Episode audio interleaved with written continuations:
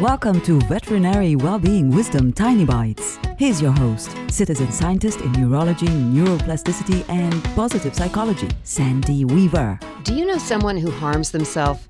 Maybe a friend or coworker has an eating disorder, or cuts themselves, or cuts themselves down all the time. People who do harm to themselves, even if it's just verbal harm, are in need of professional help. And you can help them too. When your friend or coworker expresses their problem, the anorexic skips food and has black coffee when you go out to lunch, or the cutter accidentally flashes their scars, or the person who's always down on themselves starts talking about how worthless they are, one phrase can sweetly get their attention. I wish you loved yourself as much as I love you. If the word love feels too strong for you, substitute care about instead. I wish you cared about yourself as much as I care about you.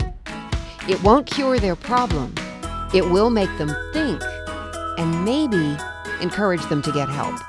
For tools to create more success in your life and in the life of others, visit centerforworkplacehappiness.com. Want more tiny bites of veterinary well-being wisdom? Subscribe to the podcast and share it with your friends. And there's lots more at centerforworkplacehappiness.com. Here's to your well-being, one tiny bite at a time.